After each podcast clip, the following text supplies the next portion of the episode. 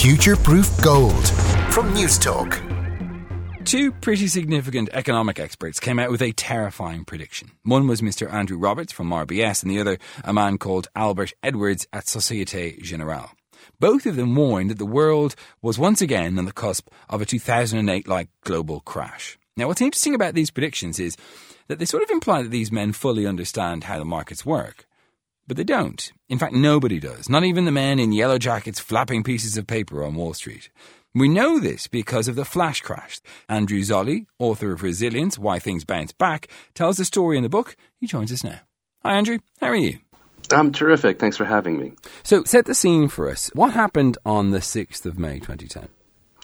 Well, things were going along just sort of swimmingly, as they do every day on the street. And then suddenly, really from out of nowhere, there was just this absolutely precipitous drop. And the headline is, of course, that stocks dropped 9%. Some individual stocks plummeted essentially off the board. The consulting firm Accenture traded within a few seconds at $30 a share and 1 cent a share within about 2 seconds of each other. So something had gone very terribly wrong.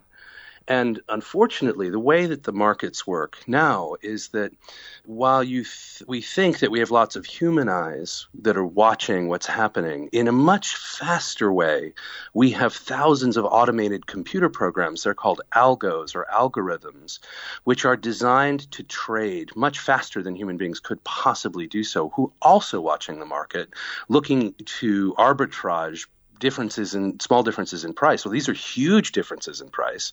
And of course, that acted essentially like a line of grenades. Each algorithm traded, amplifying the distortion. The next one came along a millisecond later doing the same thing. And pretty soon the markets had gone into absolute chaos.